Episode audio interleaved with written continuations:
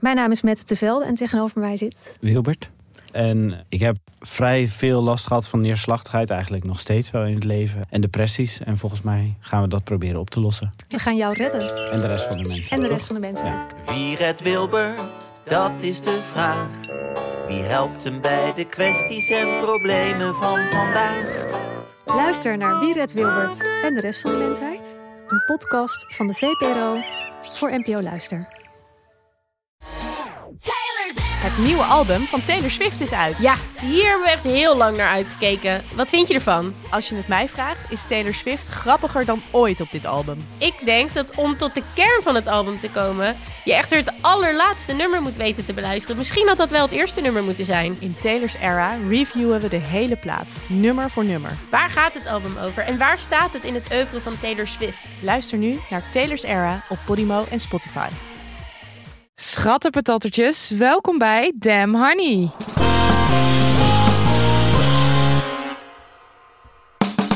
De podcast over shit waar je als vrouw van deze tijd mee moet dealen. Mijn naam is Marilotte En ik ben Nidia. en dit is aflevering 108. Ja, Ja, heerlijk. We rollen er meteen in ja met een leuk eh, bericht. Een leuk bericht. Eh, eh, dit leuke bericht is een update. Eh, vorige week hebben we een aflevering opgenomen over het schoonheidsideaal met eh Gieselinde Kuipers. En toen lazen we een brief voor van Sanne. En ik heb haar toen anoniem gehouden omdat ik niet zeker wist of ik haar naam mocht voorlezen. Nu weet ik, wel, nu weet ik het wel, want het eh, mocht dus. Eh, Sanne en zij schreef ons eh, post over de ongelijke zorgwerkverdeling in haar eigen gezin.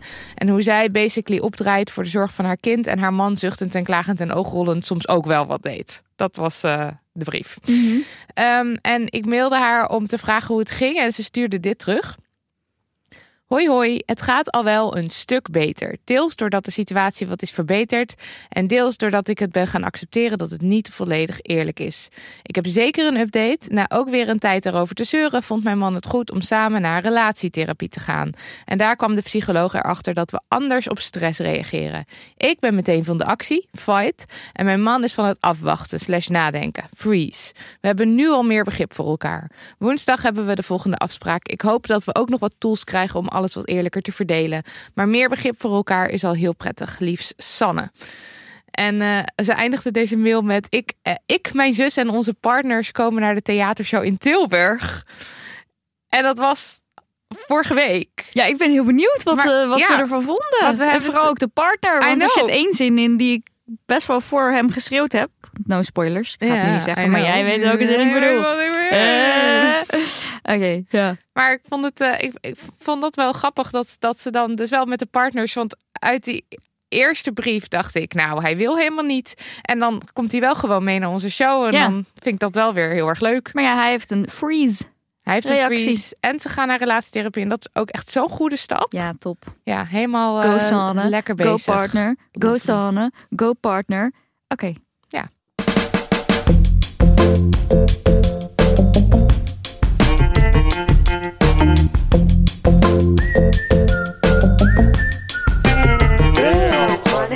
Demonino's. Damanino's. Ik heb ze. Jij hebt ze. Even een, eh, een blik op de afgelopen week. Ja, nou komt ie. Listen, dit stond op RTL Nieuws. Deze kop. Werknemer ontslagen na voor de grap tussen aanhalingstekens aanraken borsten collega. En de titel was eerst dit. 37 jaar in dienst, ontslagen om foute borstengrap. Dus deze titel is aangepast en ik denk naar Ja. kritiek. Oké, wat is er gebeurd? Nou, dit. Een 62-jarige timmerman is op staande voet ontslagen door zijn werkgever omdat hij als grap, tussen aanhalingstekens, de borsten aanraakte van een collega. Hij heeft 70.000 euro ontslagvergoeding geëist, maar daarvan heeft de rechter gezegd: nee, nee meneer, nee, daar kunt u naar fluiten. En dan staat er in het artikel: de 62-jarige timmerman werkte sinds 1984 bij zijn werkgever en kon eh, en, eh, en, en had een onberispelijk dienstverband tot 15 maart van dit jaar, toen het tijdens een lunch met vijf collega's misging. De timmerman. Het overkwam hem, Ja. het misgaan. I know. De timmerman vertelde daar een raadsel tegen een vrouwelijke collega, waarbij hij als een onderdeel daarvan enkele keren haar borsten en decolleté aanraakte. De collega zei het raadsel niet te kunnen oplossen. De timmerman zei daarop dat hij dat ook niet kon, maar intussen wel haar borsten had aangeraakt. Excuse me. Toen ik dit las, dacht ik heel veel dingen. Ik ook. Heel veel dingen. Maar een van de dingen die ik dacht... Wat de fuck voor raadsel bestaat er waarbij je borsten in het spel hebt? Nou, en toen ging Nidia into de Twitterhol, volgens mij, of ja, niet? ja. En toen zag ik daar dus de grap uitgelegd. Zal ik hem vertellen even? Ja, doe. Oké, de, gra- de grap is, Waarschijnlijk. is waarschijnlijk als volgt ongeveer. Je, je pakt een borst vast of je legt je hand erop. Dan zeg je, dit is de koe. Of een ander dier, ik weet niet welke dieren. Dit is de koe. En dan pak je die andere borst en dan zeg je, dit is de geit. En dan doe je zo de streep door het midden en dan zeg je, dit is de weg ertussen. Hoe komt de koe bij de geit? En dan is degene die zojuist aangerand is, daar wil ik graag nadruk op leggen, verbaasd. Want die denkt, waar, heb, waar de fuck, je zit aan me, waar de fuck heb je het over? Dus waarschijnlijk stamel je een soort van, Ik je niet. bent een soort van helemaal in de war van alles wat er gebeurt. Eh, Ik weet het niet. En dan zegt de ander dus, ik weet het ook niet, maar ik heb in ieder geval nu wel je borst aangeraakt. Oh. Eh, oh, mijn god. Echt. hoe kan dat? Ja, hoe? Maar ook, wacht even. Ik ging even naar de officiële uitspraak kijken van, eh, van de Utrechtse kantonrechter. Waar dit dus voor de, voor de rechter is geweest. Ja, En daarin staat dus ook nog uitgelegd wat er is gebeurd. En dan staat er op 15 maart 2022 was verzoeker, dat is dus de dader, aanwezig tijdens een lunch van zijn collega's. Te weten de heer A, de heer B, de heer C, de heer D en mevrouw E. Eh, tij- en tijdens de lunch vertelde verzoeker aan mevrouw E een raadsel waarbij hij haar borst en decolleté heeft aangeraakt. Eh, en toen heeft hij het vervolgens herhaald en wederom de borsten en decolleté Nee. aangeraakt. Hij heeft het dus twee keer gedaan. En Nou, en eh, zij wist het antwoord op het raadsel niet. En toen reageerde hij zo van, ik heb wel je borst aangeraakt. Maar hij heeft dus, zeg maar, in dit artikel staat één keer... Of in ieder geval, hij heeft het dus nog... eh, nou, sorry. Maar hij heeft het hele riedeltje nog een keer gedaan. Ehm, Het is echt, ik, en er zijn een paar dingen ook waar ik over val hier in deze berichtgeving. Omdat er zo, er wordt dus heel erg de nadruk gelegd op zijn eh, onberispelijke dienstverband van 37 jaar. Ja, En mensen vallen er dus ook over dat hij eh, op staande voet ontslagen is en geen geld meekrijgt. En Wat dat hij nu ook zielig. geen aanslag, aan, aanspraak kan maken op, eh, op ehm, wat is het? Eh, WW-uitkering of zo, weet ik veel. In ieder geval, hij krijgt het dan lastig. Nu met geld, want hij heeft geen baan en hij heeft nergens recht op. En dan zitten mensen van, wat zielig, want hij heeft 37 jaar een onberispelijk dienstverband. Wat maakt het uit? Ik bedoel, als hij drie maanden een onberispelijk dienstverband had, dan had het niet gemogen en dan Ja. nu wel. Iemand die zei van, zou je het dan ook zielig vinden als een 25-jarige guy dit zou overkomen en ontslagen zou worden? Het is toch terecht dat hij ontslagen wordt? Ja. Maar er wordt een soort van, oh, die arme, arme, oude man. En ja, het is, dit zijn gewoon de consequenties. Ja, en, en hij, heeft het, hij heeft het al 37 jaar goed gedaan. En toen ging het toch mis tijdens de lunch. Helemaal Ja, buiten en hij zijn dacht eigenlijk... dus van, ik, ehm, want het is niet zozeer het ontslag waar hij dus... eh, waar hij voor naar de kantonrechter ging. Maar omdat hij dus die eh 70.000 k nog eventjes wilde hebben. Ja, dat hij- is waarvoor hij naar de rechter is Hij, gegaan. hij vond niet dat het ge- genoeg voor de werkgever genoeg grond was om hem op te ontslaan zonder hem een zak Ja, geld mee te dus geven. geef, geef een zak geld. Ja. ja. En ik, wat ik ook heel raar vind is nou, ach die arme oude man. Sorry, het is geen kleuter. Nee. Hij is niet twee, hij is 62.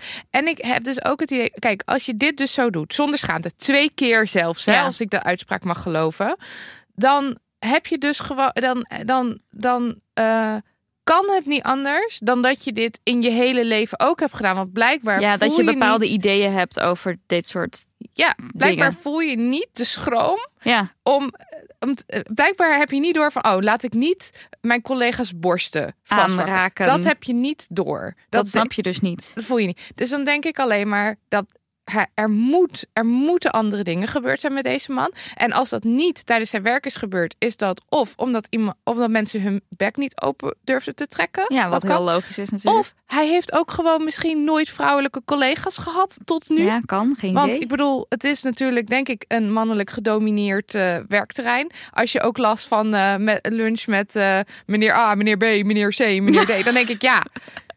wat deden meneer A, meneer B, meneer C, meneer D eigenlijk? Maar ook, je ziet alweer dat er gewoon overwegend veel mannelijke... In ieder geval aan die tafel zaten. ja, Klopt. en, en dat die dus... Ja, god. Ja, maar het is, dit heet toch, daar heerst toch een naam voor dat we sympathie, zo'n Engelse term is ervoor, dat je dan sneller sympathie hebt voor mannen. Dus in plaats van dat de berichtgeving gaat over, oh, wat verschrikkelijk dat, dat je daar aan de lunch zit en dat je niet gewoon kan lunchen zonder betast te worden en dat dat dan onder het mom van een grap gedaan wordt. Ja, Guy sympathie of zo? Ken je dit niet? Of Nee. is het niet? niet- nee, ja, of tenminste, ik, geen idee. Ja, ik weet nou ja, niet op dus welk dat- woordje. dat er dus, dat zag je nu ook wel in die berichtgeving dus, dat het allemaal zo, oh, zielig, zielig, zielig voor die meneer. Dat. Ja, maar, maar het- In plaats ja, van voor het- het slachtoffer. En dit is, dit is natuurlijk ook als het gaat over eh, eh, heftigere zaken, waarin er. Ehm, ja, even trigger warning, toch even kort over, over femicide bijvoorbeeld. Mhm. Dat, je, dat het altijd toch gaat over, of vaak toch wel gaat over, ach, ik had het nooit verwacht van hem. Het was zo'n aardige man, altijd in voor een praatje. Hij heeft hier nog de heg gesnoeid of zo. Ja. En, en dat het dan nooit gaat over dat slachtoffer. Of in ieder geval dat daar minder de nadruk op legt wie Ja. dat dan was. En, Ja. en dat is hier eigenlijk een beetje het, hetzelfde. Dat het van, eh, ach, deze man met dit onberispelijke verleden, die al zo lang als timmerman werkt, eh, tijdens de lunch ging het helaas mis. Het ging mis. Ja, en dan is- ook dat het woord grap dan in zo'n artikel twee keer staat en het woord aanranding nul. Ja, en dat wordt dan dus later wel gecorrigeerd, maar dan wel weer te laat. Nee, maar het, Maar wordt, het niet, eens- nee, het wordt niet eens gecorrigeerd. Het woord aanranding staat er niet in. Nou, oh nee, oké, oké. Maar ze hebben die, die ontslagen om foute borstengrap. Ja, dat hebben ze wel aangepast. ja want dat, dat was dus voor de- 37 jaar in dienst ontslagen om foute borstgrap. Dat Ja. is wat het was. En dat is zo'n kuttekst. Want als je dat leest, dan denk je, en je gaat het artikel niet lezen, dan denk je dus dat deze man na 37 jaar in dienst te zijn, dat hij heeft gezegd, borsten. borsten, grapje. En dat dat dan, Ja. want een borstengrap, dan denk je niet dat er aanranding, dus, dus het betasten van geweest is. Nee, want ik had bijvoorbeeld, wij hadden gisteren het gesprek daarover. Toen was je dat aan het uitleggen over dat koe. en Over die koeien en die geit. En toen dacht ik, maar hoe weet je dat dan? Ja. Want eh, hoe weet je dat het niet gewoon was van dat hij zei, oh jij borsten of zo. Ja, maar er stond wel in het artikel dat, Nee, dat het know, maar ik had dat ging. artikel dus nog niet gelezen. Oh, oké, en ja. toen ging ik het artikel lezen en toen dacht ik opeens, oh ja, nou snap ik ook waarom jij er zo zeker van bent dat, dat, dat het waarschijnlijk die grap is. Ja. Want bij welke andere grap pak je fucking borsten vast? Ja, ik... Ja. Ik weet het niet. Ik ben er helemaal van ondersteboven. En ik ben blij dat die kantonrechter wel gewoon inziet dat dit aanranding is. En gegronde reden om iemand te ontslaan. Ja. Tering. Nou, en dan heb ik nog een no. En ik wil het daar graag even En dan over heb ik hebben. nog een no. Ja, wil ik graag even over hebben. Want eh, het zit er nu toch aan te komen. We praten er met z'n allen al maanden over. Eh, Oh jaren. ja, jij ook? Jaren. Nou, het land praat er denk ik al jaren Dat over. is zo. Sinds 2010 Wat een opbouw, wat een spanning. Waar gaat het over? Het gaat over het WK in Qatar. Wat op 20 november gaat beginnen. Met een wedstrijd tussen Qatar en Ecuador. En maandag Oeh, de praat, praat voetbal met een... Mm, prrr. Ja, ik helemaal opzoeken, googelen. Wanneer gedoe. begint WK? Geen idee. Tegen wie eerste wedstrijd? Ja, precies. Nou, eh, Qatar tegen Ecuador dus. En maandag de 21 voet, voetbal Nederland tegen Senegal. Waarom al deze informatie verstrekken? Überhaupt. Ja, want we gaan er namelijk niet kijken. We doen het niet. Nee, we doen niet meer mee. Ehm eventjes. Dit hele evenement is zo omstreden. Het kan bijna niet anders dan dat je iets langs hebt zien komen over Qatar. En alle haken en ogen die er zitten aan dat zij dit evenement hosten. Dat dit land het evenement host. Ehm, nou, ik toch maar even kort alles langslopen. Of tenminste, alles wat ik kon vinden. De dieptepunten. Ja, de dieptepunten. De, de hoogtepunten uit de, De dieptepunten. highlights slash dieptepunten. Maar sowieso, er hangt sowieso sinds 2010, toen is zeg maar besloten, ook Qatar mag in 2022 het WK hosten. Hangt er al een hele rare vibe van corruptie en geheimzinnigheid eh, rondom de hele. De FIFA is kut. Corruptie. Hoor ik iets? ik hoor iets. Geheimzinnigheid. Huh? Hoor jij dat ook? Corruptie. Ja, nee, eh, corruptie, gewoon geheimzinnigheid eh, rondom die hele toewijzing van het evenement. Eh, het is raar dat Qatar deze boel gaat hosten. En waarschijnlijk Waarom is het raar? is de FIFA ook gewoon omgekocht. Ja, klopt. Ja, Ik zag vandaag een hele grappige video van een, denk Schotse journalist. weet niet zeker. Die bij zo'n persconferentie zo smakgeld zo op die tafel legde van die eh, directeur van FIFA of zo. Ja. En dan zegt hij, hier, voor Noord-Korea, daar is het volgende WK. En toen gooide hij het zo nog zo'n I smakgeld love over it. hem heen. Ja. Dit is heerlijk.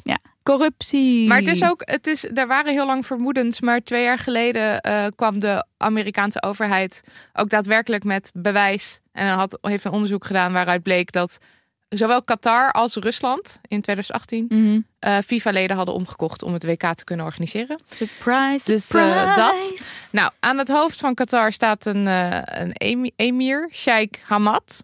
En hij wil eh, Qatar heel graag op de kaart zetten. Dus hij begon een internationale campagne om het imago van het land op te poetsen. Het is bijvoorbeeld een, eh, een absolute monarchie. Het is niet een democratische staat.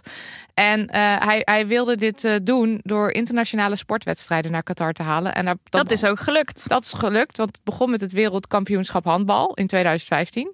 Wielrennen 2016 en atletiek in 2019. En nu dus het WK voetbal en dat is al toegewezen in 2010. Wat een beetje geld wel niet kan doen, hè? Geld maakt niet gelukkig, zeggen sommige Nee. mensen. Maar ik denk dat Hamad daar heel anders over denkt. En ze hebben gas, hè?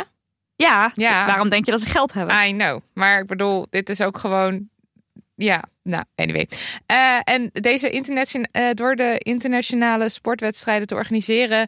eh, wilde Emir dus heel graag de aandacht afleiden van schendingen van mensenrechten. En wil, hij wil een positief beeld creëren ehm, met gezondheid, modernisering en vooruitgang als kernbegrippen. Sorry, maar ik word heel cynisch. Sorry mensen voor alle sarcastische cynisch. Want ik kan gewoon niet hier... Normaal nou ja, over praten. Ja, praat maar verder. Ja. Ik zal af en toe een, een kutopmerking maken. En dan een zure opmerking. Bij de officiële bekendmaking bedankte de, de emir, dat was dan een andere dan nu, maar eh, de FIFA dan ook voor het getoonde geloof in verandering. Sorry, maar. eh, en eh, Qatar verwacht dat het WK de economie van het land met meer dan 10% zal doen groeien. Heerlijk. Groeien en, wat economie. ik ook nog las, Mm. is dus dat de planning helemaal omgegooid is. Ja, oh, dat wist jij niet. Nee, nou ja, ik wist, ik dacht wel, het is in het najaar, maar nooit Raar. over nagedacht. Nee, dat Maar is in zeker Qatar is het dus te heet in de zomer Ja. om een WK te organiseren. Dus is Ja. alles omgegooid. En het is daar nog steeds fucking warm. Ik ging even opzoeken Ja. huidige temperaturen Mhm. Qatar. Maar het is daar gewoon in november ook 32, 33 graden. Wat dus betekent... Ja, daar hebben ze gewoon een oplossing voor. I know. Ze zetten gewoon lekker de airco aan in de stadions. Dus dat is eh, helemaal toppie de floppie. Ook voor het klimaat. Het klimaat is ook blij dat het in Qatar wordt gehost. Ja. Nou, en om zo'n groot evenement naar het land te halen... is er ook een compleet nieuwe infrastructuur nodig. Dus nieuwe stadions, nieuwe wegen, nieuw metronetwerk. En Qatar is dus een klein land. eh, maar van de 2,9 miljoen Qatarese inwoners... eh, is 90% arbeidsmigrant. Eh, voornamelijk uit Zuid-Azië. En dat zijn dus de mensen die al deze nieuwe infrastructuur bouwen. En nu is er een onderzoek geweest waaruit blijkt dat. Ja, dit is echt heftig. Dit is heel ook heftig, echt ja. niet grappig of Nee, iets nee, over te doen. Ik, maar ik zat nog eventjes in mijn, in mijn, in mijn sarcastische ja, vibe, dila, maar dila. het is dus echt heel intens. Eh, uit onderzoek blijkt dat zeven, ik kan het, ik kan het getal niet uitspreken. 6750. 6750 arbeiders uit India, Pakistan, Nepal en Bangladesh en Sri Lanka om het leven zijn gekomen sinds de WK-toekenning in 2010. Bijna 7000 mensen. Ja. En ik vraag me af in hoeverre die onderzoeken of er niet ook allerlei mensen zijn die, Die, gewoon dus- niet geregistreerd zijn. Precies. Ja, want het is sowieso doet Qatar al, zeg maar, de, de, eh, je mag daar bijvoorbeeld geen autopsie laten doen. Dus het is volgens de overheid zijn ze allemaal gestorven door een natuurlijke dood. Ja. Maar dat, weten, we- dat, weet, dat, dat weet je niet. En eh, uit allerlei onderzoeken blijkt ook weer dat dat waarschijnlijk niet zo is. En uit getuigenissen van familie blijkt bijvoorbeeld dat veel arbeiders kerngezond waren. Ja. En dat de hitte hen te veel werd. Ja, dat en ze gewoon ook zijn in combinatie en ook in combinatie met bijvoorbeeld vallen, door dus dat je een soort eh, dat het zwart voor je ogen wordt en dat je valt naar Ja, beneden. Precies. En ja, En dan gewoon. ben je weg. En dit is dus, nou ja, bijna 7000 mensen die dus zijn ingehuurd om die infrastructuur te bou- bouwen. En die zijn overleden tijdens dat proces. En je hebt daar dus als werknemer ook nauwelijks rechten. Er is daar Ja, nee, niks, want het is voor jou any other. precies. Het is, het is- het- het- mensen hebben niks eh, om op terug te vallen. Of, is Nee, en je, gewoon... en je staat dus, eh, er- was daar, ze zijn het nu, of tenminste, ik geloof dat het door onder internationale druk dat het herzien wordt, maar er is daar iets wat het heet het kafala-systeem. En als jij als arbeidsmigrant binnenkomt in het land in Qatar, dan krijg je te maken met een kafeel. En een, een kafeel is een soort eh, sponsor. Wat, en die sponsor is vaak ook je werkgever. Dus Ja. dat is, en eh, die zorgt bijvoorbeeld voor eh, de juiste vergunningen, dat je het land in mag. Je bent ontzettend afhankelijk van je kafeel. En dat is dus eigenlijk gewoon je werkgever. Ja, oké. Ja, en het is dus eh, bijvoorbeeld lang zo geweest dat werknemers niet zomaar van baan mochten veranderen. Bijvoorbeeld. Ja. En nou, je hebt eh, de- dat loon zomaar werd ingehouden als je een vrije dag opnam, dat soort dingen. Je hebt nauwelijks tot geen rechten.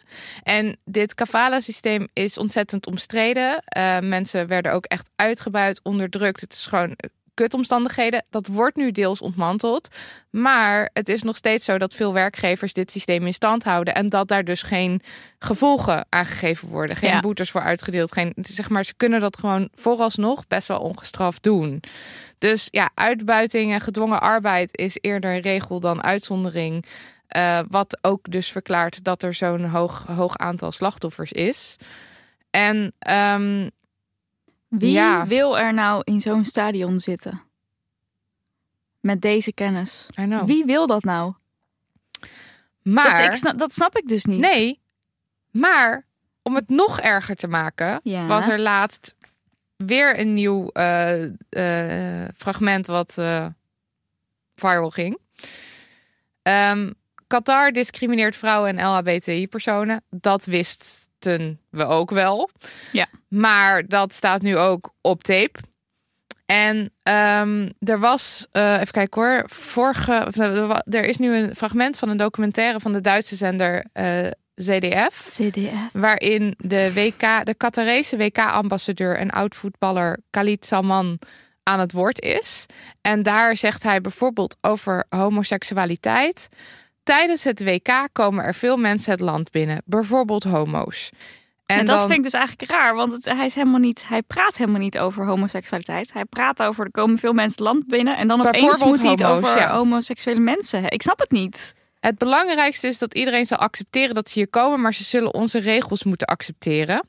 En hij noemt dan, Ja, en die journalist die zegt dan ja, maar volgens Maar als de regels hier is het verboden? Ja, En daar zegt hij dan niet zoveel over. En dan zegt hij daarna. eh, hij heeft er moeite mee als kinderen homo's zien, omdat ze dan iets zouden leren dat niet goed is. En in zijn ogen is, is homo zijn haram en verboden. Het is geestelijke schade, zegt mental hij. damage. Ja.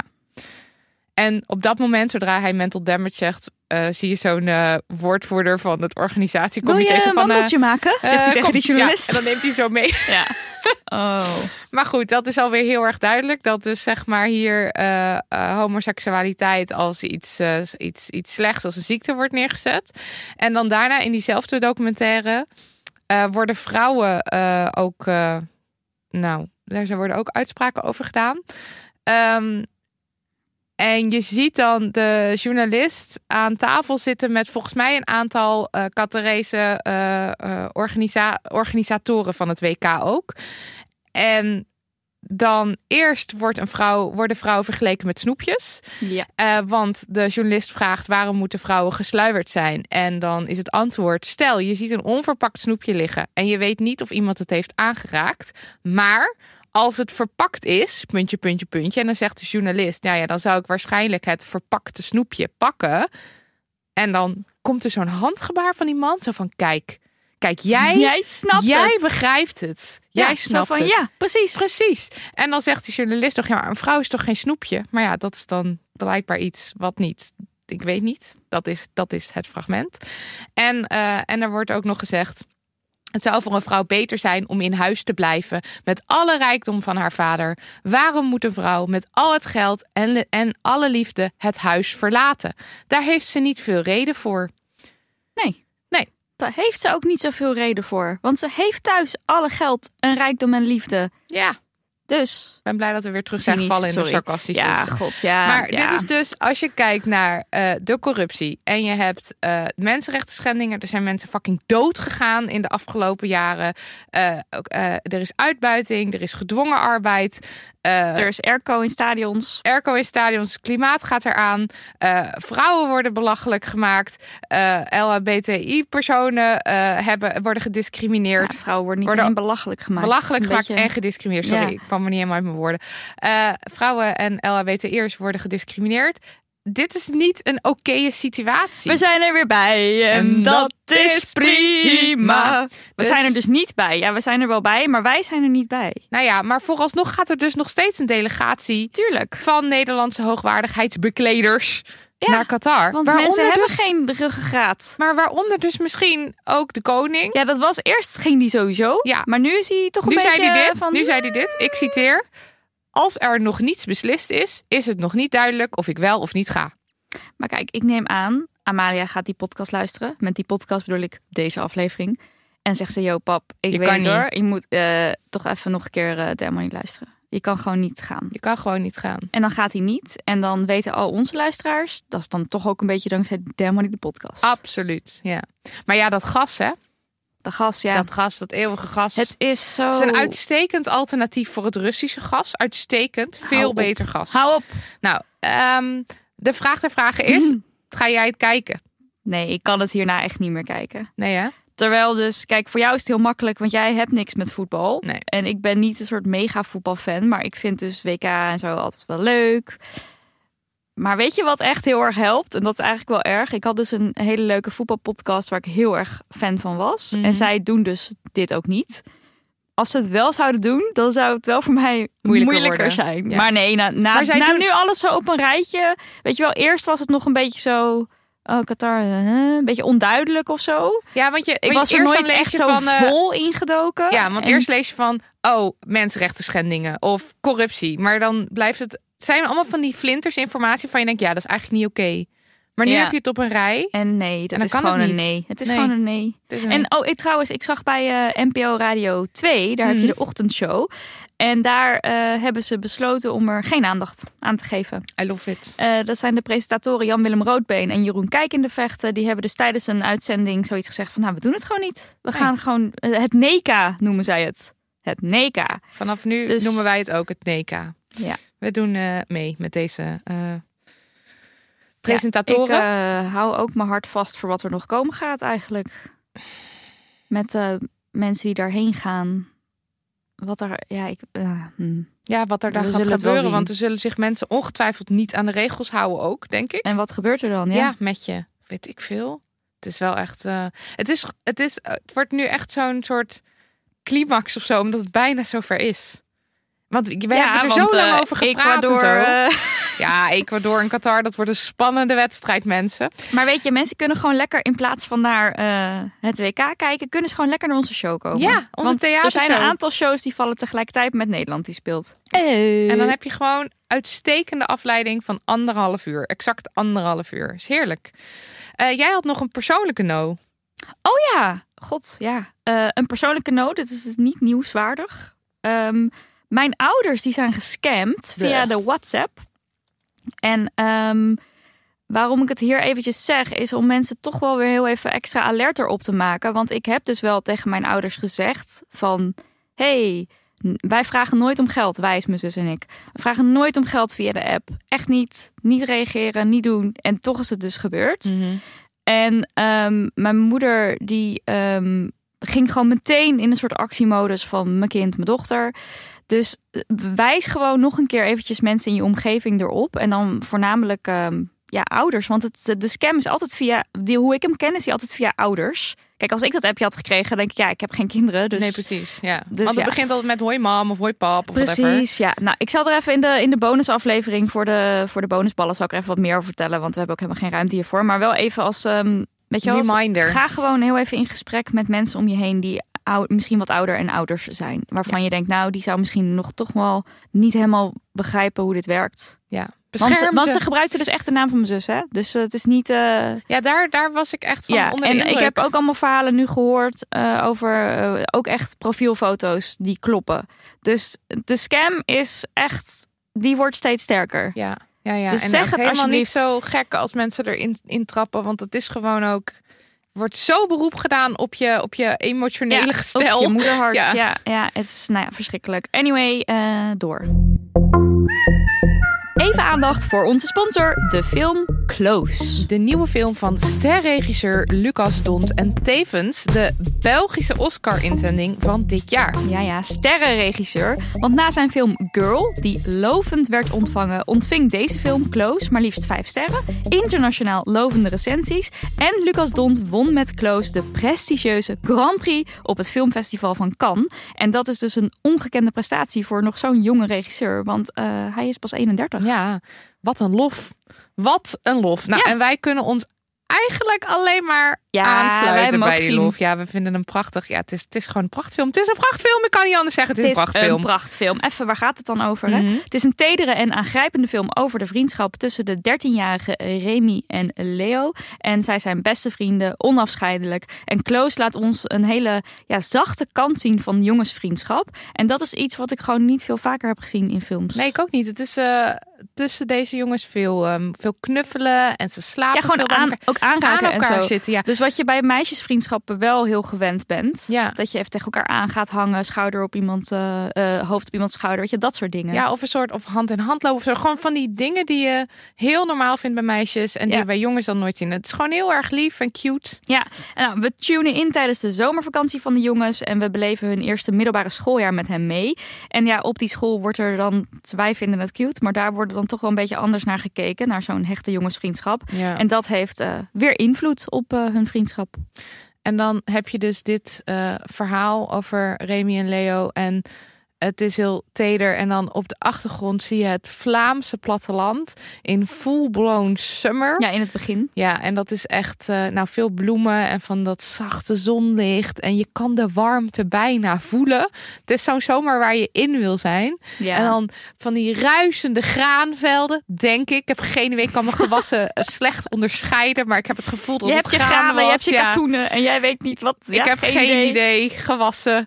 Don't ask me anything. Maar je ziet dan de jongens daar doorheen rennen. Ja. En het is gewoon een heerlijk beeld. Het is pracht. Je hebt het al vier keer gezegd, Ja. maar het is gewoon pracht. Verder zullen we onze mond houden Ja. over wat, hoe en wat en zo. ja, want een eh, mens zegt al snel te veel Een over deze heeft film. misschien al te veel gezegd. Ja, dus ga gewoon kijken. Eh, hij draait in heel het land, dus gaat dat zien. Close. Nog wel een trigger warning. Een onderwerp dat voorbij komt in deze film is zelfdoding. Mocht je om die reden twijfelen of je wel of niet moet gaan, je kunt ons altijd even een berichtje sturen voor meer details. Nidia, Nidia, Letitia, Louise, we Heeft- gaan eten. Dat heeft- schreeuwde mijn moeder altijd Ja. als, ik dan, als we gingen eten. is er eten? Er is volgens mij nog geen eten, maar... Ja, maar oké. Eh, heb je dan een yes misschien? Ja, ik heb wel wat jessen, ja. Eh, het kabinet gaat excuses maken voor slavernijverleden, kopte Yes. de NOS. Nou, poeh, dat eh, mocht tijd. even duren. Amsterdam was al eh voorgegaan. Rotterdam ook, toch? Dat weet ik oh niet eigenlijk. god, Je kijkt maar toch weer aan. niet goed in mijn kennis. Moet ik dit, moet Ik ik dit had- opzoeken? Knip het er maar uit, Ariel. Deze onkunde. Nee, nee, nee. Ehm, het betekent niet dat er directe financiële compensatie komt voor de nazaten van tot slaafgemaakten. Voor Ja, de schade gemeente. Rotterdam biedt excuus aan verslavernijverleden. Ja, ik had het toch wel goed. Dus het betekent niet dat ehm, nazaten van tot slaafgemaakten voor de schade uit het verleden worden gecompenseerd. Mhm. Waar je natuurlijk je vraagtekens bij kan plaatsen. En waarbij je de toch wel een vraag kan stellen van... oké, maar moet dat dan niet ook gebeuren? En weet je wel, het is niet een 100% yay, yes. Maar goed, iets. wat er wel wordt gedaan is dat er 200 miljoen wordt uitgetrokken voor een fonds... waaruit dan projecten worden betaald voor betere bewustwording van het slavernijverleden. En eh, het kabinet maakt 27 miljoen vrij voor een museum over slavernij. En nou ja, die erkenning, die is...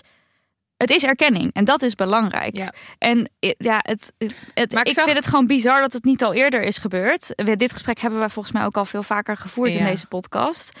Maar dat zal dan toch komen door het geld. Ja, dat denk ik ook. En, Dus- maar ik zag op, op Twitter ook wel weer... Wat geen goede reden is hoor. Even. Ik zag op Twitter ook wel weer mensen die reageerden op zeg maar die 200 miljoen die dan wordt vrijgemaakt voor een betere bewustwording van, oh oké, dus we gaan nu geld geven weer aan, witte, mensen, Ja. om te zorgen dat ze beter weten hoe het allemaal zat met Precies, dat. dus- Hallo. De vraag is inderdaad, waar gaat het geld nou precies terechtkomen? Waar gaat het nou precies heen? Sylvana Simons die tweet hierover. Dit is de enige juiste stap. Ik ben blij en opgelucht. Natuurlijk moeten we het proces blijven monitoren en zorgen dat de juiste stakeholders aan zet raken en blijven. Hm. Maar voor nu blij en opgelucht. En dat is denk ik, eh, dat, dat vat denk ik het goed samen. Van het is echt niet alleen maar woehoe, maar het is wel een, een stap. Ja, absoluut. En een kamermeerderheid daarvoor, dat vind ik toch wel ook een goed teken. Want en dat was een paar jaar geleden echt nog niet het geval. Nee, nee. En ehm, dan krijg je natuurlijk ook allemaal types, individuen die dan gaan tweeten dingen zoals... eh, nou, eh, Niet namens niet, mij. niet namens mij. Eh, Oké, niemand heeft je wat gevraagd. Ik zag een hele goede reactie erop van Emine Oer op Twitter. Ze is columnist voor de Trouw en een eh, toch wel Twitter celebrity, denk Ja, ik. Veel mensen zullen haar wel kennen. En zij schreef: Dit is zoiets als zeggen dat je niet komt naar een bruiloft waar je niet voor was uitgenodigd. Niemand verwachtte dat je zou komen. En je aanwezigheid is ook niet noodzakelijk voor de zegening van het huwelijk. Love Precies. En wat ik eh, bij eh Kick-Out Zwarte Pieter over las. eh, een veelgehoorde reactie van witte Nederlanders is: Ik had er toch niks mee te maken, niet namens mij. En daarover zeiden zij dan: Het gaat niet over jou. Er is een verschil tussen jou als individu, burger, en de rol van de Nederlandse staat en haar voorgangers in de slavernij. We eisen excuses en herstelbetalingen van de staat en niet van individuele, individuele Nederlanders. Er is een belangrijk verschil. Ja, En dat is het ook. ja. Ja. Dat is, het, het gaat gewoon niet over individuen. Jij hebt zelf. Is moeilijk al- als het niet over jou die gaat keer. leven, die hebben gewoon niet individueel persoonlijk schuld eraan. Nee, maar we hebben wel allemaal nog ehm, ofwel eh, Voordelen. voordelen of Ja. nadelen. En dat moet ook erkend worden. Ja. Eh, weet je, dan krijg je toch mensen van ja, maar in Nederland is toch iedereen gelijkwaardig? Eh, artikel 1. Nee. Dat is niet zo. Institutioneel zijn- racisme, precies, racisme algemeen. Het is allemaal nog steeds aan het systeem zoals het nu is, dat is een erfenis van dat slavernijverleden. En daar moeten we ons gewoon heel erg bewust van zijn. Dus ergens ook goed dat er dus geld naartoe gaat om dat bewust, ja, toch? Ja, Ja, ik, is, ik- die, maar die educatie is wel heel belangrijk. ja, maar ik snap Het- dubbele gevoel je wil gewoon, dat de juiste mensen aan zet zijn waarbij dat geld terechtkomt om die programma's te ontwikkelen. Ja. Nou ja, oké. Dan ehm, hadden we het vorige keer bij de Yes No aflevering over de soepgooiers Ja. van Stop Oil Now. Kregen we nog heel lief bericht van iemand die eh, zelf in de kunstsector werkte en zei ja, kunst is gewoon voor mij super belangrijk en ik vond het allemaal maar kut, maar dankzij jullie heb ik toch nu een iets wat meer genuanceerde blik erop en bedankt daarvoor. Vond ik heel lief. Vind en ik ook, heel wel erg leuk. Weet je wel, het is, het is soms niet altijd even makkelijk of zo om, om je mening bij te stellen. En dat je dat dan ook nog even op papier zet.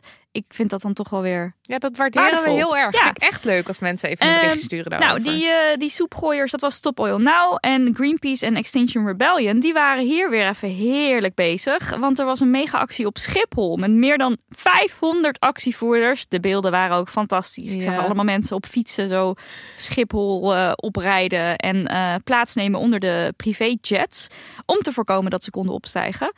Briljant. Eh, en sommige mensen hebben zich ook vastgeketend aan de toestellen met succes. Want de toestellen zijn een aantal uur ook niet van de grond geweest. groot respect hoor, als je dit doet. Ja, Hoe tof. En er zijn veel mensen ook opgepakt. Ja, en die hebben en ook weer lang in de bus gezeten. oh. En die mochten niet plassen. En er werd iemand onwel. En er was en geen er werd eten. iemand van een fiets ges- Ja. geslagen op zo'n harde manier ja, ook weer. weer dat je denkt, Hoe dan? typisch, Ja, typisch, typisch. Typisch, typisch. Nou, waarom is dit nou? Waarom hebben ze het nou op deze manier gedaan? Nou, Schiphol en eh, luchtvaart, dat is natuurlijk één grote eh, shitshow wat betreft de klimaatcrisis. Want die loopt uit de hand. Eh, maar Schiphol eh, heeft allerlei rare voordeeltjes en uitzondering, on- uitzonderingen waar ze zich dan niet aan hoeven te houden Mhm. of zo, ondanks eh, typisch, typisch, klimaatverandering. typisch. En ehm, eh, die uitzonderingen die gemaakt worden voor Schiphol en voor privévluchten laten precies zien wat het probleem is in de aanpak van de klimaatcrisis, zegt Tessel Hofstede van Extinction Rebellion.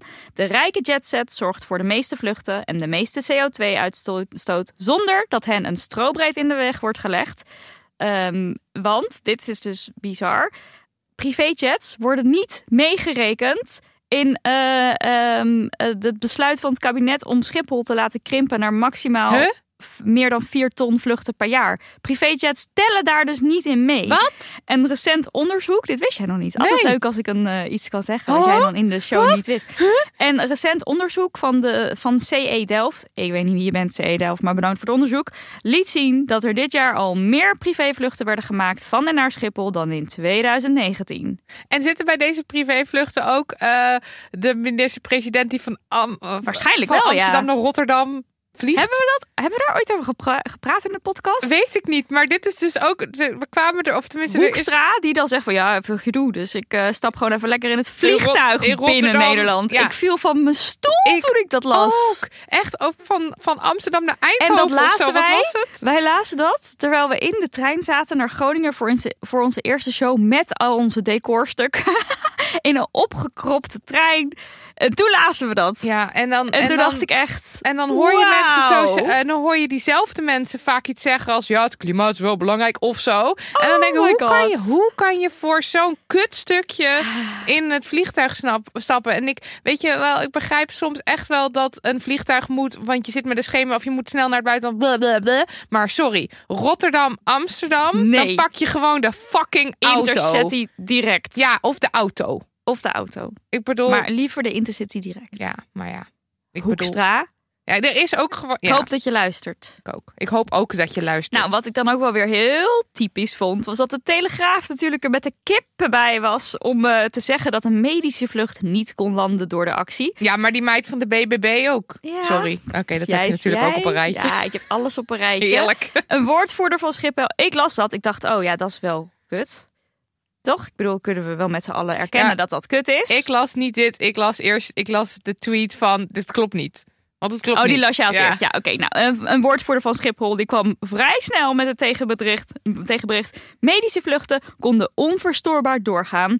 Er zijn ook en zijn ook onverstoorbaar doorgegaan. Nou, dat is een hele duidelijke zin. Ja. Dat is, daar valt niet een soort van aan te van- Sleutelen. nee, dat is gewoon wat het is. En toch zijn er dan politici die hierover tweeten en vervolgens hun tweet niet verwijderen, nadat blijkt dat het dus niet waar is en mensen daar ook die politici op wijzen. En dat vind ik heel erg kwalijk en eigenlijk ook gewoon heel eng. Ja. Want dan ben je dus heel bewust fake nieuws aan het verspreiden. En dan laat je het gewoon staan. Kijk, dat dat bericht gedeeld wordt door Daniel Koerhuis, VVD, en Caroline van der Plas, BBB, BBB, BBB. Ik snap dat, want het past precies in jouw straatje. Dus net zoals dat ik ga delen van yes, actievoerders gaan zij delen. Oh, erg door jullie. Dat, ik snap dat. Dat is verschrikkelijk. Maar dat is nou eenmaal waar zij hun, hun likes en kliks en weet ik veel en hun stemmen op, eh, op genereren. Dus ik snap het. Maar als je dan meteen onder je tweet, je kon gewoon zien dat mensen zo, nou, in binnen een half uur of zo niet, al gingen niet, reageren. Ja. En dat je dan dus niet dat ehm, erkent, is fucking schadelijk. Daniel Koerhuis, Space Kuurhuis, Hu- huis. Ik zeg altijd Koerhuis. Koerhuis. Koerhuis. Heel moeilijke naam voor mij. Koerhuis. Dat je dan dus dat niet erkent, dat vind ik echt heel schadelijk. Dat heeft hij dus ook niet gedaan. Nee, nog even je mond houden. Caroline van der Plas heeft dat semi gedaan. Ja. Maar echt wel ook opvallend. Ik ging even kijken op haar Twitterlijn. Zij tweet veel, hè? Elke dag vijf, 100 vijf zes Ja. tweets of zo. Nou, dan in de middag tweet ze dan dus die mislukte vluchten. Vervolgens verdwijnt ze van Twitter. Blijft die tweet daar gewoon lekker staan. Terwijl mensen daar massaal onder aan het posten zijn. Schiphol heeft dit weersproken. Schiphol heeft dit weersproken. En de volgende dag eh, tweet ze dan... Er is zelf besloten om uit te wijken, kennelijk. Volgens Greenpeace en Extinction Rebellion was dat niet nodig geweest. Blokkades moeten kunnen, maar veiligheid mag nooit in geding komen. Dat geldt voor deze en alle protestacties wat mij betreft. En wat ze hier doet, is niet zeggen... hey, Schiphol zei dat er niet uitgeweken hoefde te worden. Huh? Uitgewijken, uitgewoken. Uitgeweken. Ja. Wookbeweging. Uitgewoken beweging. Ja. Ehm, dat zegt ze niet. Nee, ze zegt Greenpeace en Extinction Rebellion, die hebben gezegd, oh, dat vliegtuig met Kennelijk. die medische... Dat, Kennelijk. Het is allemaal, het is gewoon verschrikkelijk. En eh, dit doet ze dus ook pas de volgende dag. Ook weer in de middag. En dan daarna gaat gewoon het Twitter, Twitter riedeltje gaat gewoon weer lekker aan. En dan gaat ze gewoon weer elk half uur weer een tweetje eruit sturen.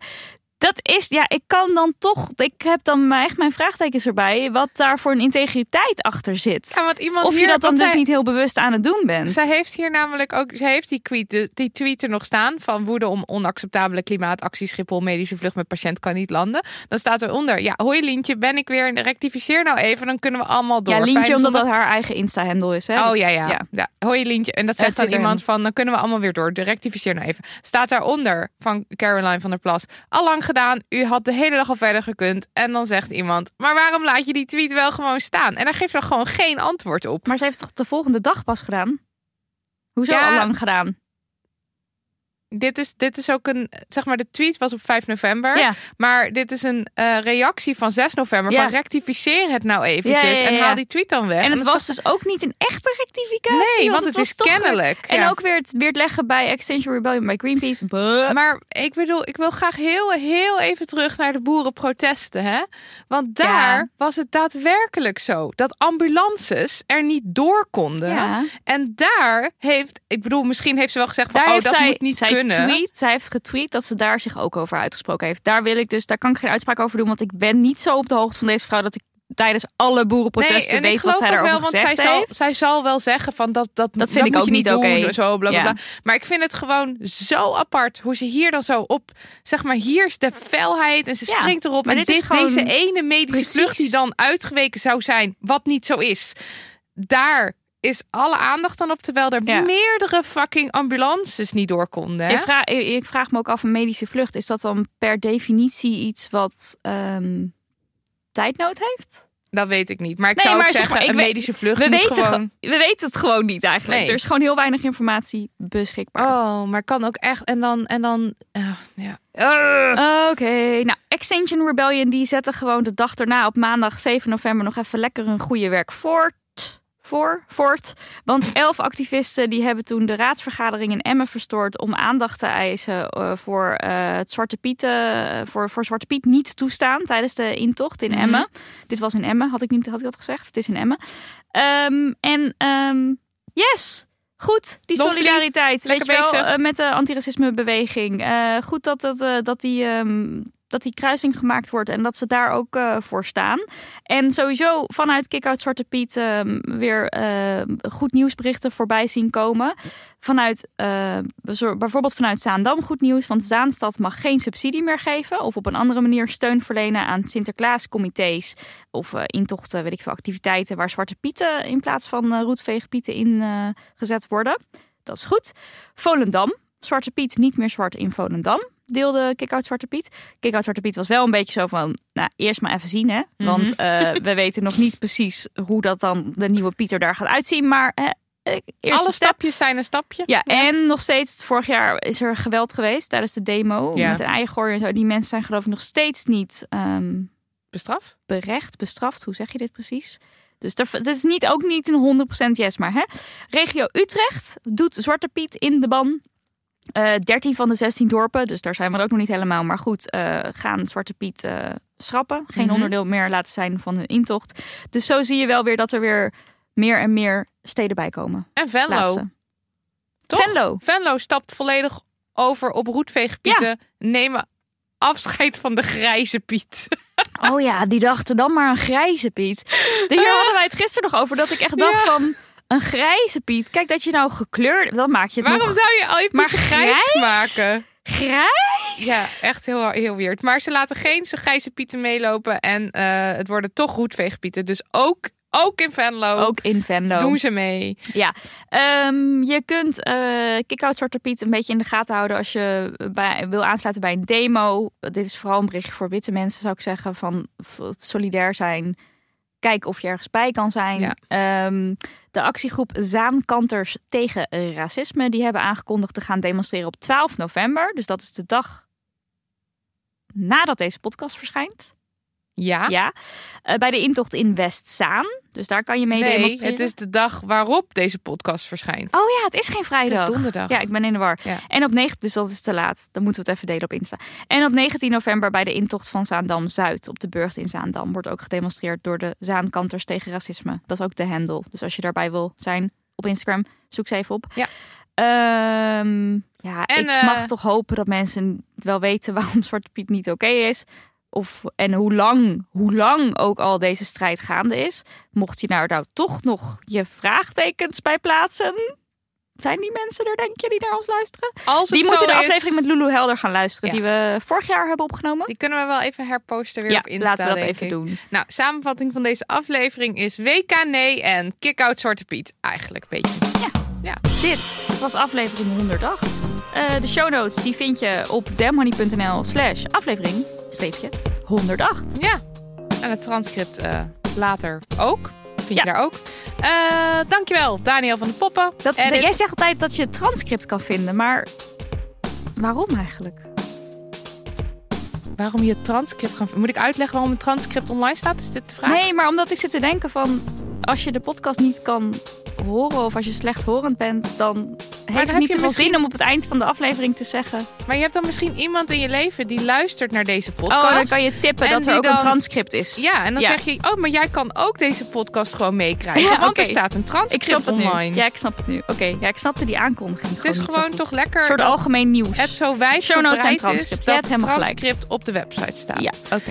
Ehm, ben weer helemaal up to speed. Ja, precies. Nou, ik was even bezig met het bedanken van de Holy Four. Namelijk Daniel van de Poppen, edits, Lucas de Gier, jingles, eh Lisbeth Smit, website en Melissa van der Zanden, honingballen, stageschat. Ja, geweldig hè. Geweldig. Heerlijk. Eh, dat transcript waar we het net zo uitvoerig even over hadden, dat wordt dus eerst geproduceerd door Amberscript. Dat is een fantastisch softwareprogramma.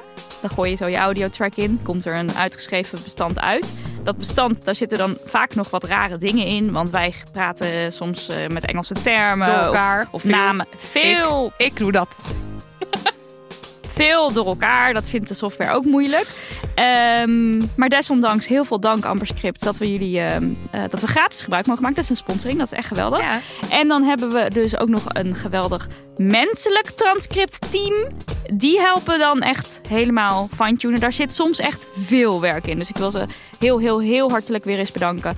Marleen, Marlou, die wij ontmoet hebben in Tilburg. Erg leuk. Leuk. Marloes, Elise, eh, FQ, Shura, Melissa, Barbara en Joan. Johan, ik heb het nog niet gecheckt. We gaan dit... Ik ga dit op de to-do-lijst zetten. Dat we checken of het Joan of jo Johan is. En Joan of Johan, als je dit hoort, je mag ons ook een bericht sturen. Ja. Altijd tot het... Misschien spreekt het wel heel anders uit. Ja. Eh, wij gaan nog even doorkletsen in eh, je, doet het er, je doet het er maar mee, de podcast. A.k.a. de bonus podcast. Ja, die, die- beschikbaar is voor al onze petje-affers. ja, die kan je dus alleen maar luisteren als je ons vanaf 1 euro per maand eh, steunt. Dat vinden we heel fijn. Dan kunnen we allemaal mooie vette dingen doen daardoor, dan, dankzij die mensen. Petje, petjeaf.com slash damnmoney. Ja. Maar je kan het ook laten. Ja, gewoon niet doen joh. Ja, kan je zelf weten. Altijd zelf weten.